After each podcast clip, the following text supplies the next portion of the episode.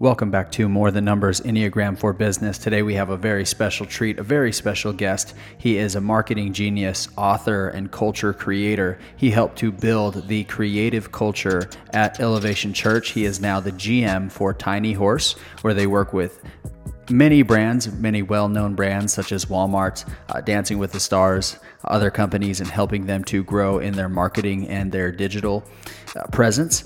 Larry Hubatka. He's also an author of a book titled You Little Jerk. He is an Enneagram Type 8. His book is about creating culture within your business. So I know you all are going to enjoy this episode. Even if you are not a Type 8, listen in. He has a lot of wisdom for leading teams and growing businesses. Enjoy.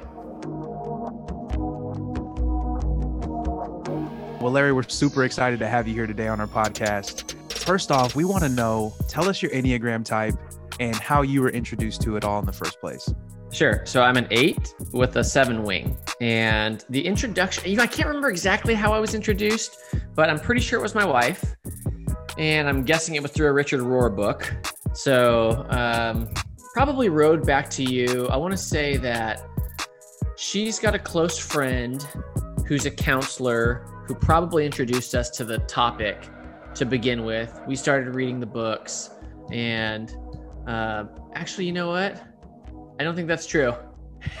I think we got I think we got introduced to it through a couple friends, a uh, couple friends who live in Seattle. Gosh, you know, I'm, I'm not sure. To one of those two. To one of those two, but that's where we, you know, first were introduced, and then we got real excited about it quickly because one, it was super easy to understand, but then two, it was just so enlightening because you could actually apply it because of all the other um, profiling tools, you know, Myers Briggs, Strengths Finders, uh, DISC, any of these, Enneagram seemed like it was the easiest for us to do something with. So, for example, if I'm an ENTJ, it was kind of hard for me to actually apply that. Now, I'm sure a lot of people can do it great. I just wasn't good at it, and it didn't kind of like naturally connect with me. But right. when you start thinking Enneagram eight, it's a lot of letters. yeah, that's right.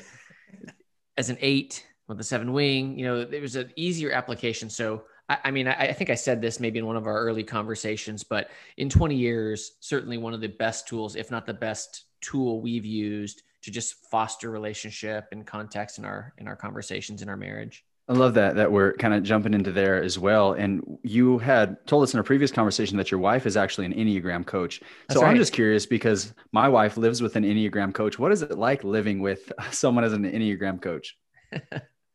so you're telling you're asking me how did tell you what your wife thinks about you. Yeah? Maybe because I do know I can't shut up about it. And then now that people know what I do, we go to any type of outing or gathering and they're like, hey, sure. let's talk more about it. It's very hard sure. to turn that that off. Yeah, I think it's awesome. Again, it's all uh, to me depend on the value you place on it. For me, it's incredibly valuable. And so, one, you know, she's my wife, and so you have all the uh, factors that go along with just who your wife is relationally uh, in your life. But on top of that, the insight that she has around not just the the data or the facts or the information around the enneagram but similarly to what i just said the application of it is kind of everything. So her ability to connect the dots between things is great. What's funny is and i imagine this is the case for a lot of people who kind of deep dive into it or they're real hot on the enneagram right now you find yourself putting everything in the context of the enneagram. So you know jokingly we will uh, talk about how our dogs are like one's an eight and one's probably a seven. And then I start making stuff up about like, oh, this cup of coffee. Oh, yeah, this is definitely like a four. You just like, it's like being silly with it in jest, but it's good because she is really good about grounding us and saying, like, hey, don't forget, let's say we're talking to our kids. We can't say that to our daughter who's a four because she doesn't receive information that way. So, yes, you like to deliver information that way. That's certainly not going to be effective because she's like, hearing an entirely different message. So that is awesome. Now, I can imagine some people probably don't like that because it's like, thanks, coach. I don't need that like all the time, mm-hmm. 24 7 coaching. I, I tend to like that. So it works awesome for us. And it's not like she does it all the time, but she certainly has that wisdom that I respect. So I love it. What is, and what is her Enneagram type? She's a one with a two wing. I was gonna I was kind of deliberating like nine wing because I think she would tell you there are definitely moments where you see my nine come out, but she's a, a one wing two. In fact, for Christmas or not Christmas, uh, maybe her birthday recently, I just got her a, a, a little coffee cup, customized coffee cup that says one W two on the side of it. And I said, everybody, you know who this belongs to. Nice, very nice. There's something about that eight and one connection. Uh, we just interviewed a couple, Jeremy and Jennifer Frankowski. Uh, he's an eight, she's a one. Okay. Um, I'm an eight, Lamar's a one, and then the Benham brothers, uh, David is an eight, and Jason is a one. And now, of course, they're stuck together. But again, that connection just seems to work really well. So, how have you seen that uh, using the Enneagram and understanding each other be impactful for your marriage? Well, it certainly helps because we we share a lot of the um, similar thoughts around you know maybe motivation and the way to do things. Uh, I think it sometimes can be a little bit fiery or explosive because you know I don't know how how deep we're going to get into this, but when you get people who are uh, all or both aligned in the gut triad, there's a lot of like, yeah, I really like really feel like we should.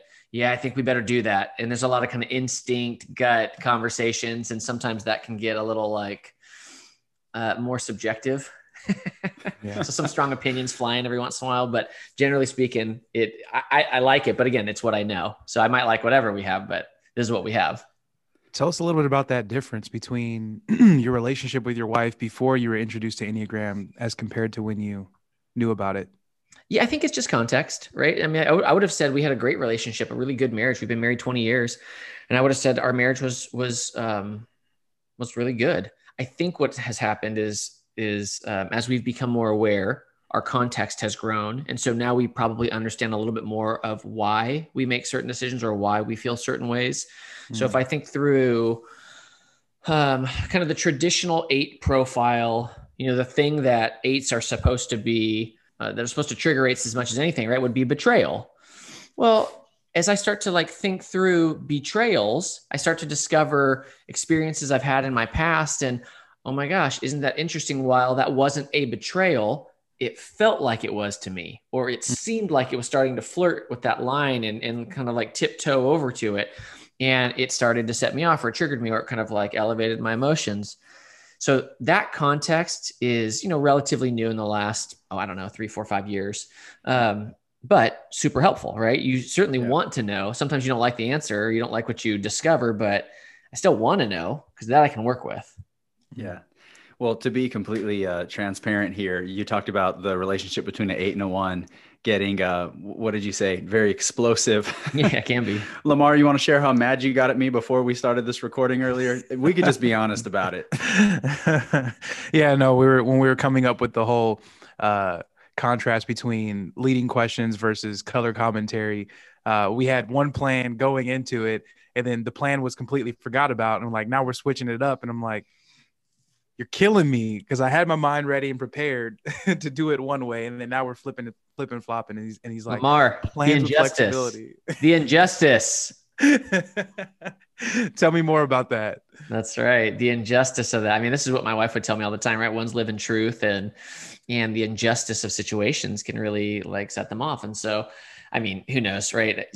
We can do this pretty quickly where we start, start to um, overanalyze things or even kind of get into the like the psychobabble range of thinking through things at like a probably an unhealthy level. But in this instance, my guess is Lamar's like, I got a plan. We got a right way to do this because it was the way that we decided to do it, which is the right way to do it now. And when you change it, the injustice of now putting us back on our heels and feeling like we can't deliver and it's not going to be as good. I get it. Yeah. We um it wasn't that I wanted to change it. I kind of just forgot and I got really excited and then I couldn't imagine because the original plan now that Lamar so kindly reminded me was he would ask the questions and then I would bring in the commentary. And then I thought, "Oh, I thought I was asking the questions." And that's all I said. And he was like, "So now you want to change it?" I said, "No, I just forgot. I'm okay with this."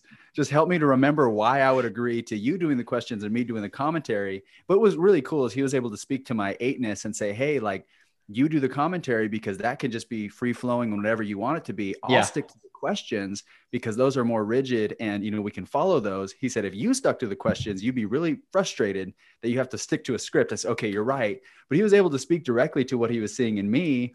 And I was able to then say, Lamar, I wasn't changing it. I just forgot. So let's just yeah, get back it. on track. We could do things right.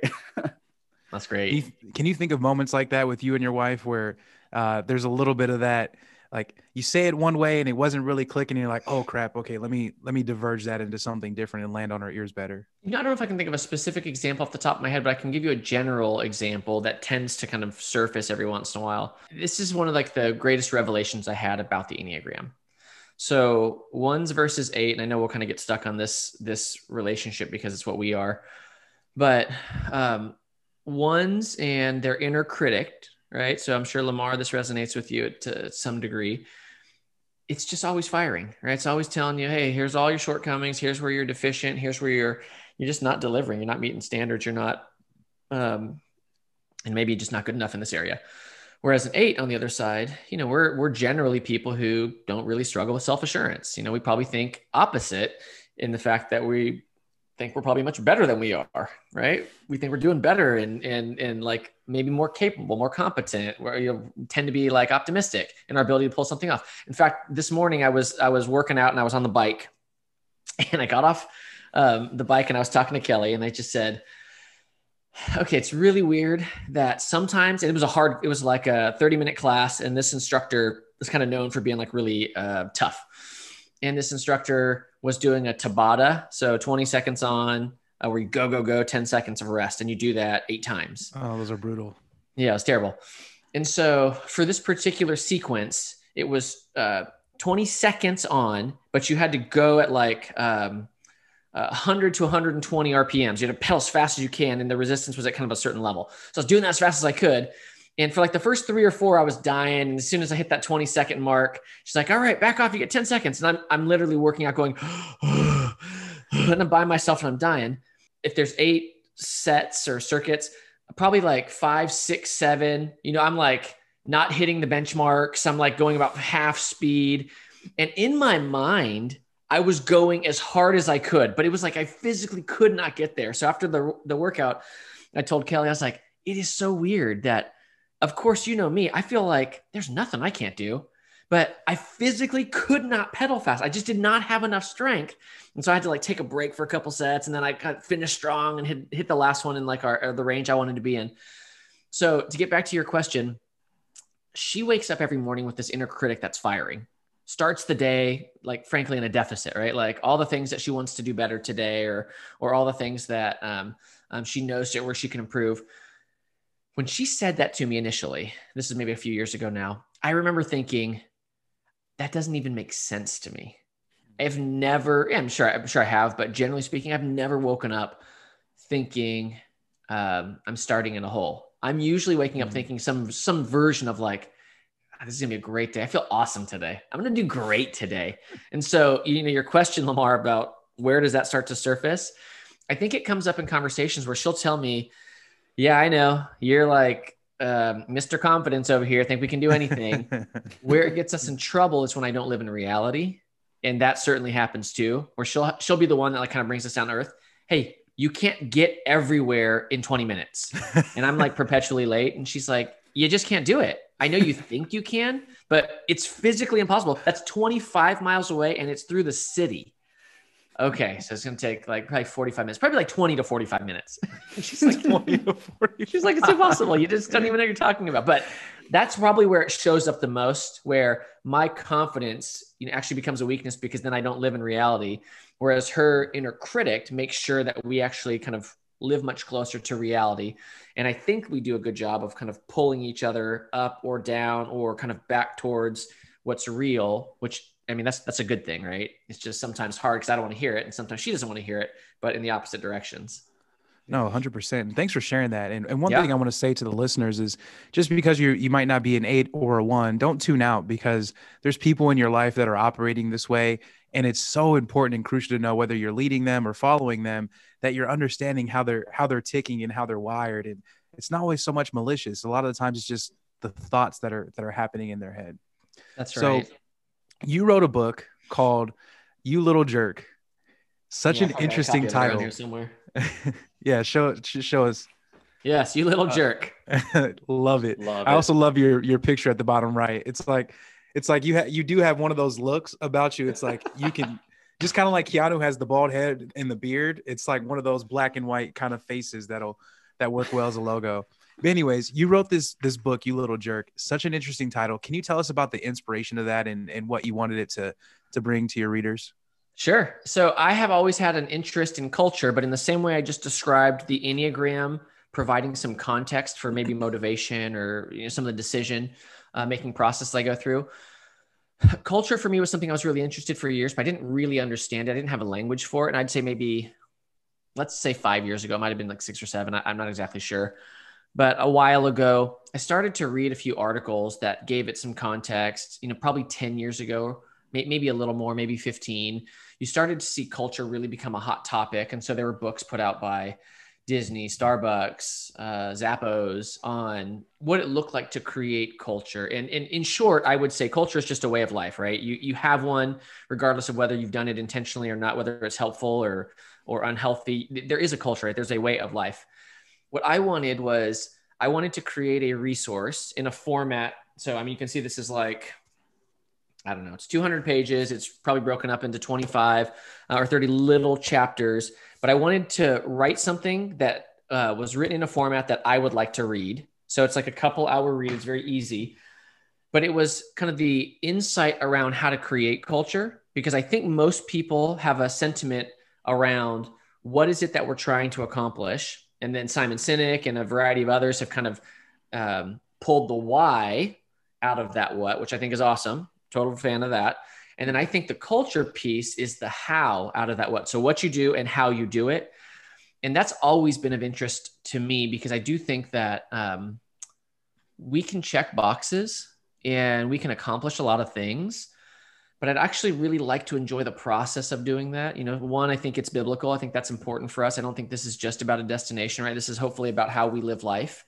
And culture for me was always about how can we live life in the process of accomplishing these great things that we believe that we're called to do, or these things that we have a passion or an interest in bringing together. And um, because I had such a passion for it, you know, I wrote this. I literally voice dictated this thing in my car over like the course of a, you know, maybe a year or so Wow. And I just did it a little bit every day and just did little modules, which is probably why it's written in some little small chapters, probably the length of my drives. And um, I just, I wanted something so somebody could see it and think like, oh, I get it.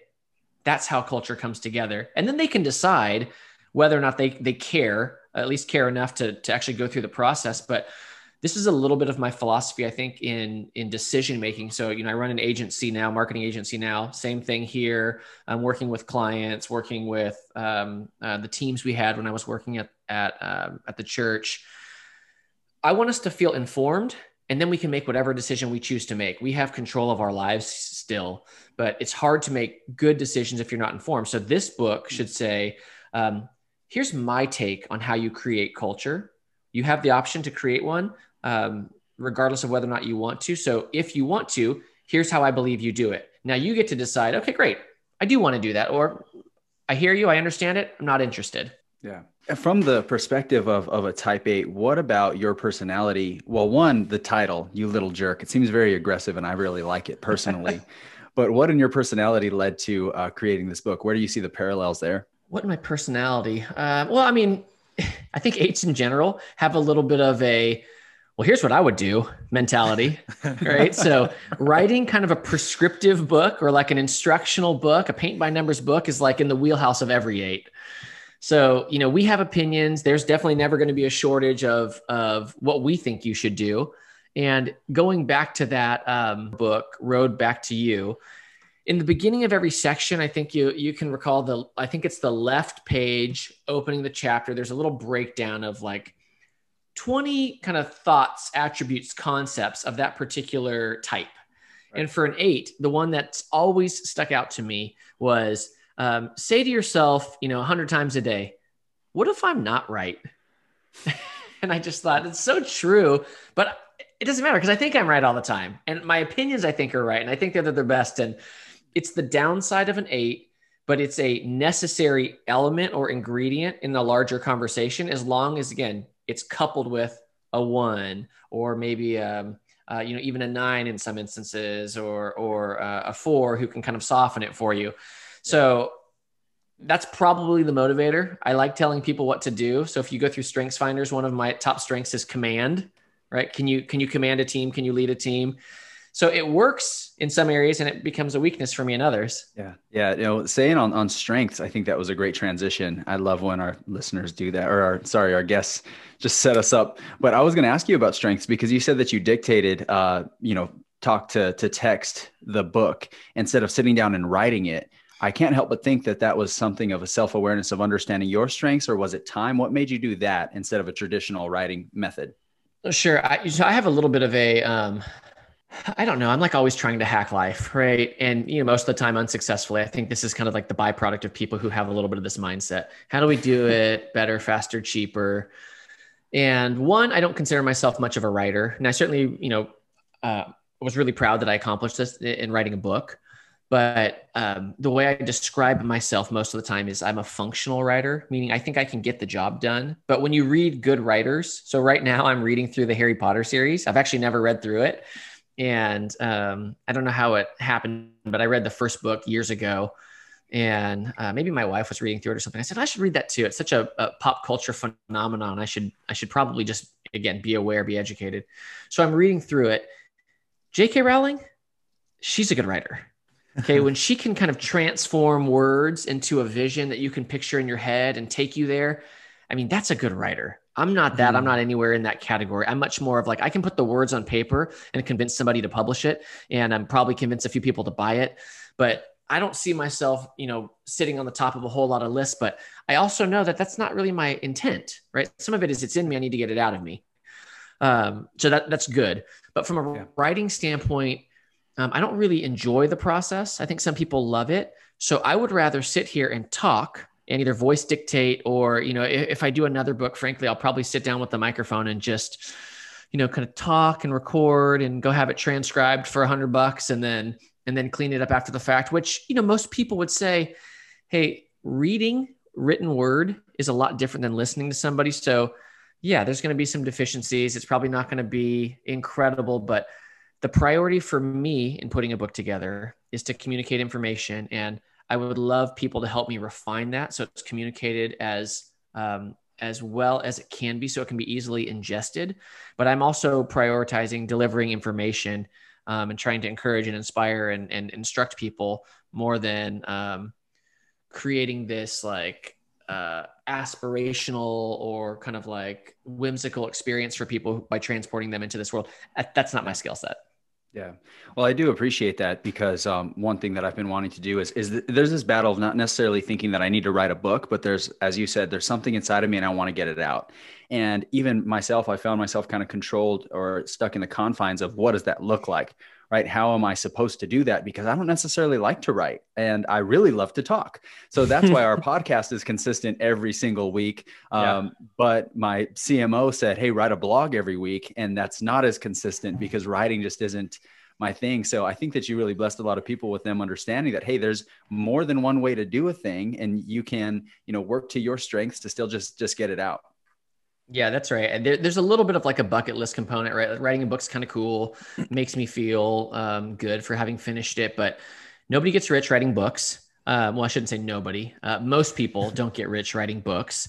Usually, it's a it's a core concept or it's a core message or a narrative that you have to deliver that gets expressed in a variety of different formats: books, podcasts, uh, video, social media. So uh, I mean, I think we would all agree that we believe in the beginning was the word. So, do you have something to say? And if you've got a message that you want to deliver, great. Just figure out the format that works for you and then go deliver it that way, knowing that something like a book is cool and technology allows us to distribute things easily now more so than than probably ever in history. But you know, a book is a book. It's cool. It's it's one thing. It's I've got gifts I can give to people. Fun. but yeah, and now you're an author. Yeah, if I want, sorry, mm-hmm. if I wanted to go mm-hmm. deliver a message, I might leverage social as much as I'd leverage any tool right now. Um, but again, some of it for me is like, I know my preferences and my uh, my um, uh, interests, and social is kind of functional for me. I don't live on it um, and love it the way that some people do. Um, so I'm trying not to like uh, pretend like I'm going to embrace social like it's the platform that I've got to build. Now, a certain level of discipline where you just have to have a presence. Um, I think if you want to have any kind of platform. So I'm kind of in, in that mid tier category. Some people are incredible at it. I'm again a little more functional. So one thing, one thing that you said that I really caught on to, and it kind of leads to our next section. Um, Sure. You mentioned it, it's not just writing the book it's it's the book it's the podcast it's the multiple ways of of of getting out the ideas and that instantly made me think of elevation there's a number of different ways that they're reaching people and i know that you were um, involved with elevation church which is an understatement. You're heavily involved in the beginnings of elevation church. So can you tell me a little bit about that experience and also how you tied in culture? Because it's very unique um, and all that. I, I just love to hear your insight on that. Sure. So, my wife and I found the church online in December 2005. So at the time, the church was meeting in a little community center, uh, upstairs room. There were probably 40 people the first time we went. And um, we walked in and, and really fell in love with it the first time. The one thing I can tell you is in, I guess it's been 15 years or so since that, that day, um, probably 15 years, like maybe to the day, um, early December 2020 now the DNA really has not changed much at all. The expression of that DNA, I think, has um, has evolved, but I think the DNA is like generally the same, right? That level of passion, that level of fervor, um, the excitement, the energy, and some of it is, you know, it, it'll kind of follow the leader. So as Pastor Steven um, continues to stay fiery and energized. I mean, the church is going to continue to stay fiery and energized, and it's exciting. And and my guess is when he hits fifty and sixty, and assuming he's still preaching there, I don't really see him ever stopping. that you know, if he decides to shift gears and um, slow down a bit, probably the church shifts gears and slows down a little bit. You know, that not as a slight, but just I think that's you know kind of the reality. So early on, um, we found the church. We loved it. Uh, we were a part of the first Sunday morning that we had in, in February 06. And then um, Kelly and I just attended the church for a bit about a, we were the, uh, in fact, I think in that first year, I was the volunteer student pastor at the at the church, which was awesome. You know, we we kind of uh, launched a few uh, different ministries, testing the waters, trying to figure out what was going to work. And then about a year and a half in, I came on board as the creative pastor, and um, I had the good fortune of having a leader, so in Pastor Steven, who one placed a premium on the creative side of what we were doing. So whether that was um, creative from a design standpoint, it was marketing, as branding, as communication, any of these different pieces that kind of fell into uh, my purview because he placed a premium on it, you have the good fortune of feeling like you've got a lot of freedom, but also a lot of accountability. But I'll always take that. If you if you say, "Hey, this is going to be a challenge because I'm going to be watching it," but you have the freedom to build whatever you want. My personality is to say, "Thank you, I love that. I'll, I'll go for it." And uh, we'll see if we can make this work. Because he gave us so much freedom in building the creative side of the church, and clearly he was heavily involved, chief visionary for where we were taking the church.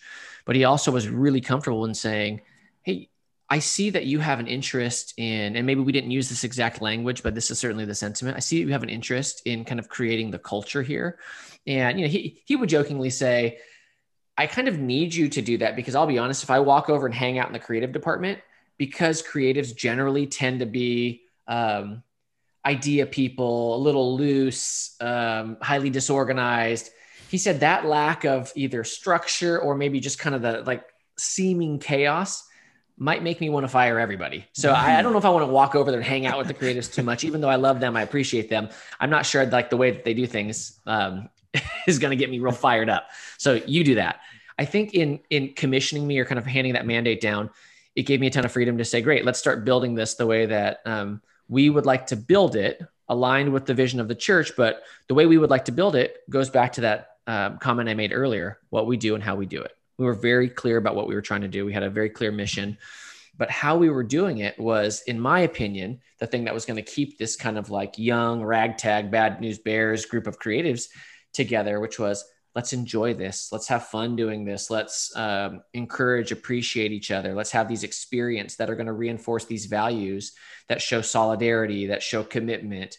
And, you know, some of it probably like crossed lines in terms of like being like overly aggressive or like, too um, uh, too committed if that's possible because there are times where you know I, I can look back and say uh, yeah we stayed up all night and um, uh, we wanted to get these projects done well sometimes you do have to do that to get things done and i think that's part of like the the level people will go to that others won't that allow you to be successful, right? You're willing to do Yeah. things other people won't do. But even that comes at a cost because you start to realize, like, okay, we're fiery, we're younger, we're, we're zealous, and maybe we um, forget to take care of our bodies. We're like mentally not sharp all the time because we're like, go, go, go. So the, the balance, um, I think, developed more over the years. But early on, it was very much like, go, let's just win on adrenaline. Let's win on energy, right? We've got a direction, let's go. Yeah. And then in time, you start to realize like people get a little tired and they have to kind of like sort out okay, is there a smarter way to do this without losing your zeal and your fire, but maybe applying a little more wisdom and uh, experience to this? But at the end of the day, the culture um, passion that I had was able to be expressed there because there was a leader who one bought into it. Two, I think if you don't get results, it's hard to to get to do anything. But you know, as a ministry or as a church, one we were seeing results. So in growth, in kind of all the standard metrics. So effectively, we were winning. When you're winning, there's a lot of like you get a lot of rope, right? You get a lot of margin, a lot of flexibility to go do things. So you know, it, it's it's hard to um, to pretend like, oh man, we just built this like incredible thing in the creative department, or, or like I led this amazing team. I just think we had awesome people. We had good leadership. The timing was right. There's a lot of things that aligned, and I mean, I just put that in the in the category of like God breathed on it, and for the that window, those ten years that I was uh, there on the staff, I felt super fortunate. Tried to be really, really, really grateful for what we were a part of, and uh, it was awesome. Wow, it's awesome. Yeah. Um, and Pastor Steven is a type one, and you're a type eight. So I just want to reinforce the necessity for a type eight in a type one's life. Um, I don't know how many times I've heard Lamar on this podcast say that's why everyone needs a type one. So Larry, you get to drive that point home for us, the necessity of an eight. But such a level of self awareness for Pastor Steven to say, "Hey, I want to." Um, create this kind of creative culture and then trust you with that. And I do know that a lot of organizations, it's very hard for them to say, yes, I want it to be a fun place and and have a lot of freedom, but equal amounts of accountability. But that's kind of hard to take your hands off the wheel and say, okay, I trust these people to do what needs to be done. Um, but at the same time, how do I balance those two? So, so what are some practical ways that you uh, led that department in freedom and accountability? Uh, I mean, the freedom piece. I mean, maybe even to a fault, right? I, I'm, I'm sure I am uh, notorious for saying, "Hey guys, you want to take a nap under your desk? I don't care. Just don't distract other people. Don't pull other people off task, off mission, but do what you need to do." Where it would get frustrating is giving that level of freedom to somebody who's not responsible enough to manage that freedom. You know, tends to be problematic because you you get a 23 year old who's a year out of college and they're like, oh my gosh, this is the best place in the world to work because look at all this cool stuff we're doing. We're seeing people's lives transformed. We're reading these stories, and we're getting to like play video games during the day, and we have got like a ping pong table. And I'm like, hey, all that stuff is awesome if you have the ability to manage it. Kind of like a mm-hmm. company that says, hey, you know, we're going to switch our policy to unlimited PTO. Well, that only works if you trust your people. So um, on the freedom side, we tried to be good about helping people um, realize they had freedom, but also be responsible with it.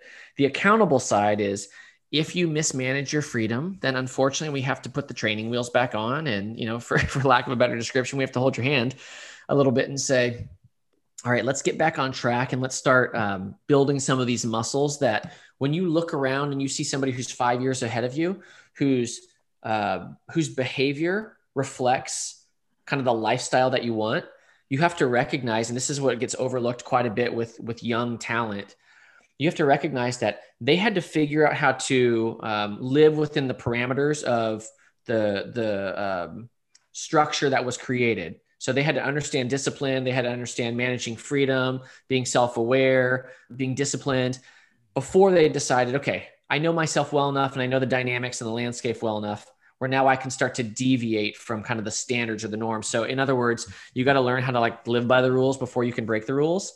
And sometimes yeah. when you look at people that you want to be like, or you want to emulate, or, or you want to um, uh, like your boss or your you know mentors or something like that, I use a sports metaphor.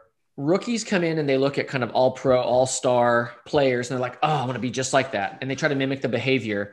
And mm. you realize behavior is not what made them great. It's the 10 years of experience that helped them develop a mindset and an attitude and a perspective and a, and a skill set where now they can break the rules. Where when you break the rules, you're just following and mimicking behavior. When they break the rules, there's so much more to it where they see something that other people can't see, or they experience something, or they've studied enough film where they can predict what's about to happen. That to me is like the big danger point that leaders tend to overlook because it happens in churches all the time. Churches start mimicking other churches, thinking like that's the magic. I'm like, you don't, you're missing the whole point. Yeah. The behavior is not the magic, it's the sentiment and the spirit and the people and the timing. It's all those things but you're you're simplifying it down to if I just copy the behavior, then maybe we can also get the same results. And I, I most of the time that's just not true, right? It's yeah. not that's Saul's armor, right? Right. It, yeah, it doesn't work for you. I working at at Elevation, uh, the culture still does live strong. Work hard, play hard. It's definitely a high accountability, but also high freedom, a lot of freedom, and and uh, we were really able to operate like entrepreneurs within the organization, where hey, you're responsible for producing the product and doing what you need to do, but you can also go and have a ping pong tournament in the middle of the day and a bench press competition and and things like that. But um, that last thing that you had mentioned, uh, that's one way that we really use the enneagram in businesses is helping people to understand, hey, what are what are you what's your way of leading? What's your way of, of operating? Not the successful people. Because if i were to come into an organization and try and do what lamar does i'm going to drain myself because that's not me. Um, but again another thing when i was working with elevation in the guest experience and leadership side of things uh, on campus i'd get uh, people from other churches reaching out and asking hey uh, what do you do? What color is your tent? What kind of trash cans do you have? Uh, what, what what what brand of shirt do you use? I mean all of those things. What flavor of mints are in the restroom? All of these things that had nothing to do with why we did them right? Why, why do you use that scent? All of those things that that on the surface you know make elevation great without ever asking why oh, tell us about the team that greets first time guests and how do you do it? But never why. And, and then you just miss it. And when you're able to understand that deep rooted why, I think it really just relates well to, uh, to the Enneagram and, and everything that we're talking about. Yeah, agreed. Well. Agreed. So tell us about uh, what you're doing now in the business that you run today.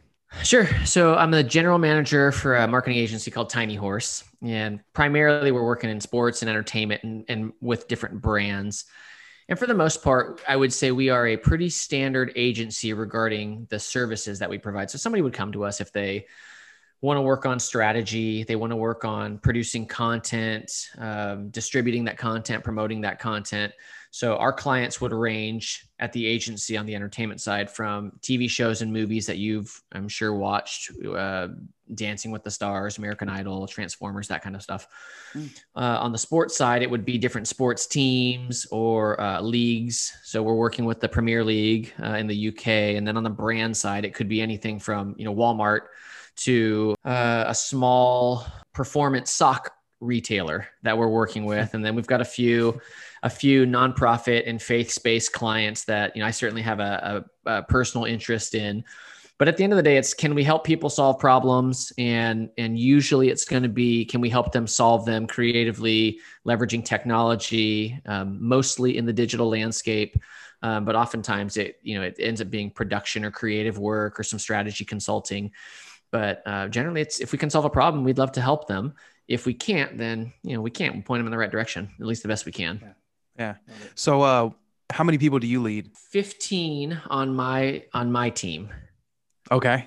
Wow. Mm-hmm. Well, first thing I, I do want to know is when you went in there, um, was was Enneagram did that become something that was a part of a part of this team as well? And how have you guys leveraged that? Yeah. So part of our onboarding process and interview process is everybody goes through that um, the testing, which again is is helpful but only helpful to a degree right so my understanding is uh, the test is a part of the process and a nice start but at the end of the day you might take a year to really figure out your type and who you are and and that's great it's proven to be you know wildly helpful for us because i've got a um, for example i've got a head of accounts her name's julie she's outstanding like really makes life better for everybody she's a six well i know the byproduct of a six she's going to worry about a lot of stuff. Well, honestly, she makes my life so much better because when she's worrying about it, I feel like I don't have to be worrying about it. yeah. She's like, she's on it. She's you know similarly to maybe Kelly being so detail oriented, my wife. Um, Julie's going to be detail oriented, but focused on making sure that we, you know, deliver or that we hit timelines or expectations or stay on budget. Awesome. Other folks on the team might be, you know, I've got a, a, um, a member of our team who's a three. I'm like, great, this achiever mindset's awesome. And she shows it in everything she delivers on. She's like fast and like always accurate. I'm like, incredible. I'm not that. Mm. So I need these complementary pieces. Um, we've got a couple fours and they're like true to form, right? Fours are um, for us, people who generally end up um, expressing their fourness on the creative side. Um, it's good. They bring kind of a softer side, a relational side, oftentimes to our conversations, and and try to like humanize some of the decisions that we're making. So yes, the Enneagram is present in our organization. Um, it was something that we committed to maybe three years ago, and said we want to use the tool the best that we can. And again, you might hear somebody say like, "Well, of course she's a four, or of course they're a six or a 9 yeah. mm-hmm. So knowing that type helps because I, I can tell you that certain types generally work better in certain positions for us, right? What made you decide to use the Enneagram over all of the different personality assessments out there? It's easy. That was the, the biggest thing. It was easy to implement and it was easy to apply. Hmm. So, you know, applied learning usually is a skill set that or an attribute that I look for in people but it's also because I think it's so important to be able to just um, apply in general. So, can you take something and do something with it, right? Can you learn something new about yourself or discover something and then um, apply it to your life to improve your life?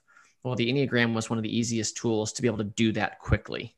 And again, the rest of the tools like Big Five and all the others that we mentioned earlier, I think they're all great. I've gone through them and I like them. I just never found myself applying them quite mm. as frequently or as quickly as I did with the Enneagram. Right. Yeah, that was the reason it stuck with me as well. I had taken uh, Myers Briggs, DISC, Kolbe, Culture Index, and some other really long one that I had to do to be a police officer. And they were all surprisingly accurate, but it's like, well, what do I do with this now? And they just all kind of got filed away somewhere. Uh, but then when the Enneagram came around, I actually got introduced to it through uh, Elevation Church when I had applied originally.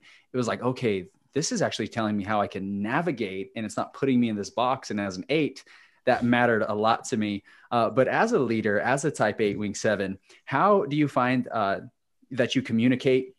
And, and maybe your team already knows and understands you enough now to just see it. But in the beginning, how did you communicate some of your shortcomings or strengths and, and uh, weaknesses in a way that allowed your team to come behind you and, and compliment you?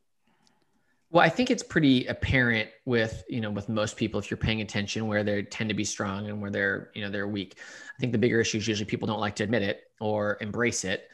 And um, I've at least at a point, and part of it's being 44 years old, and, and you know I've got enough life experience to kind of recognize that I'm probably not going to win at everything, even though you know my personality is to want to win at everything.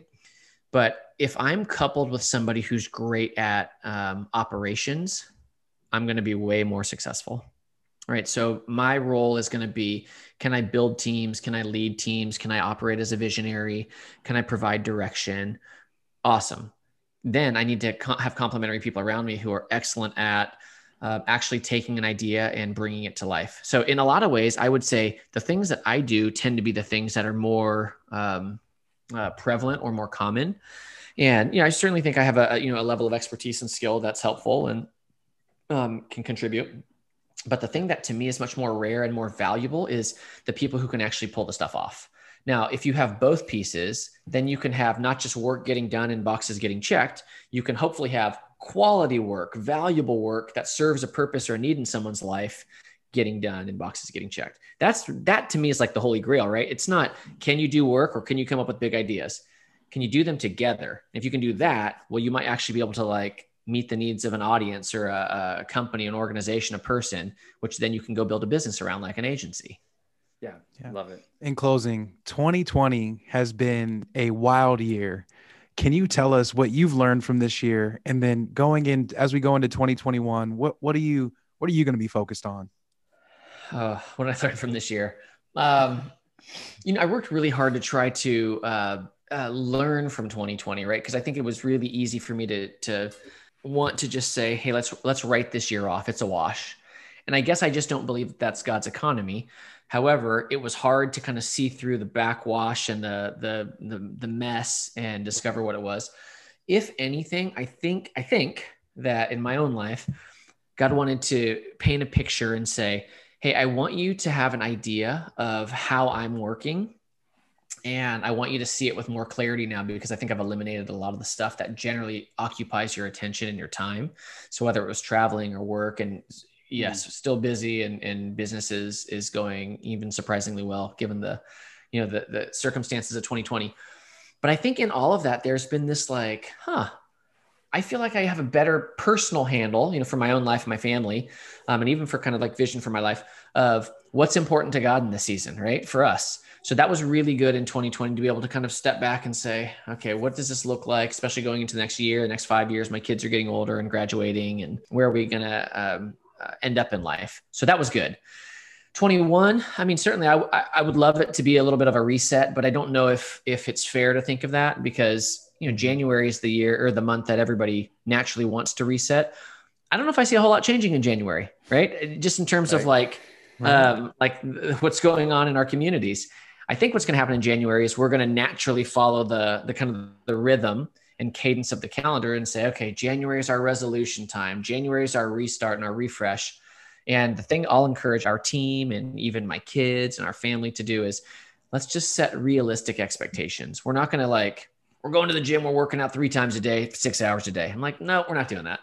We're going to mm-hmm. just continue doing what we're doing and try to do it a little better and recognize that it's going to be a slow process. So, 21 for me, hopefully, will be a little bit more clarity in terms of how we can be successful. I think that's, you know, maybe one of the big challenges for me is I always have pictures in my head of how it's supposed to go. And I would say 90% of my life rarely goes that way. So my ability to adapt and adjust is everything. So setting some expectations accordingly will probably do me good. Amazing. I love it. I love it. Well, Larry, it's been a pleasure speaking with you today. I wish I wish we had the time to ask you 20 more questions because there's been so much good knowledge dropped. Um, so thanks for taking the time to be with me. Yeah, of course. Yeah, thanks for the invite. I love it. Maybe we'll get to do it again sometime.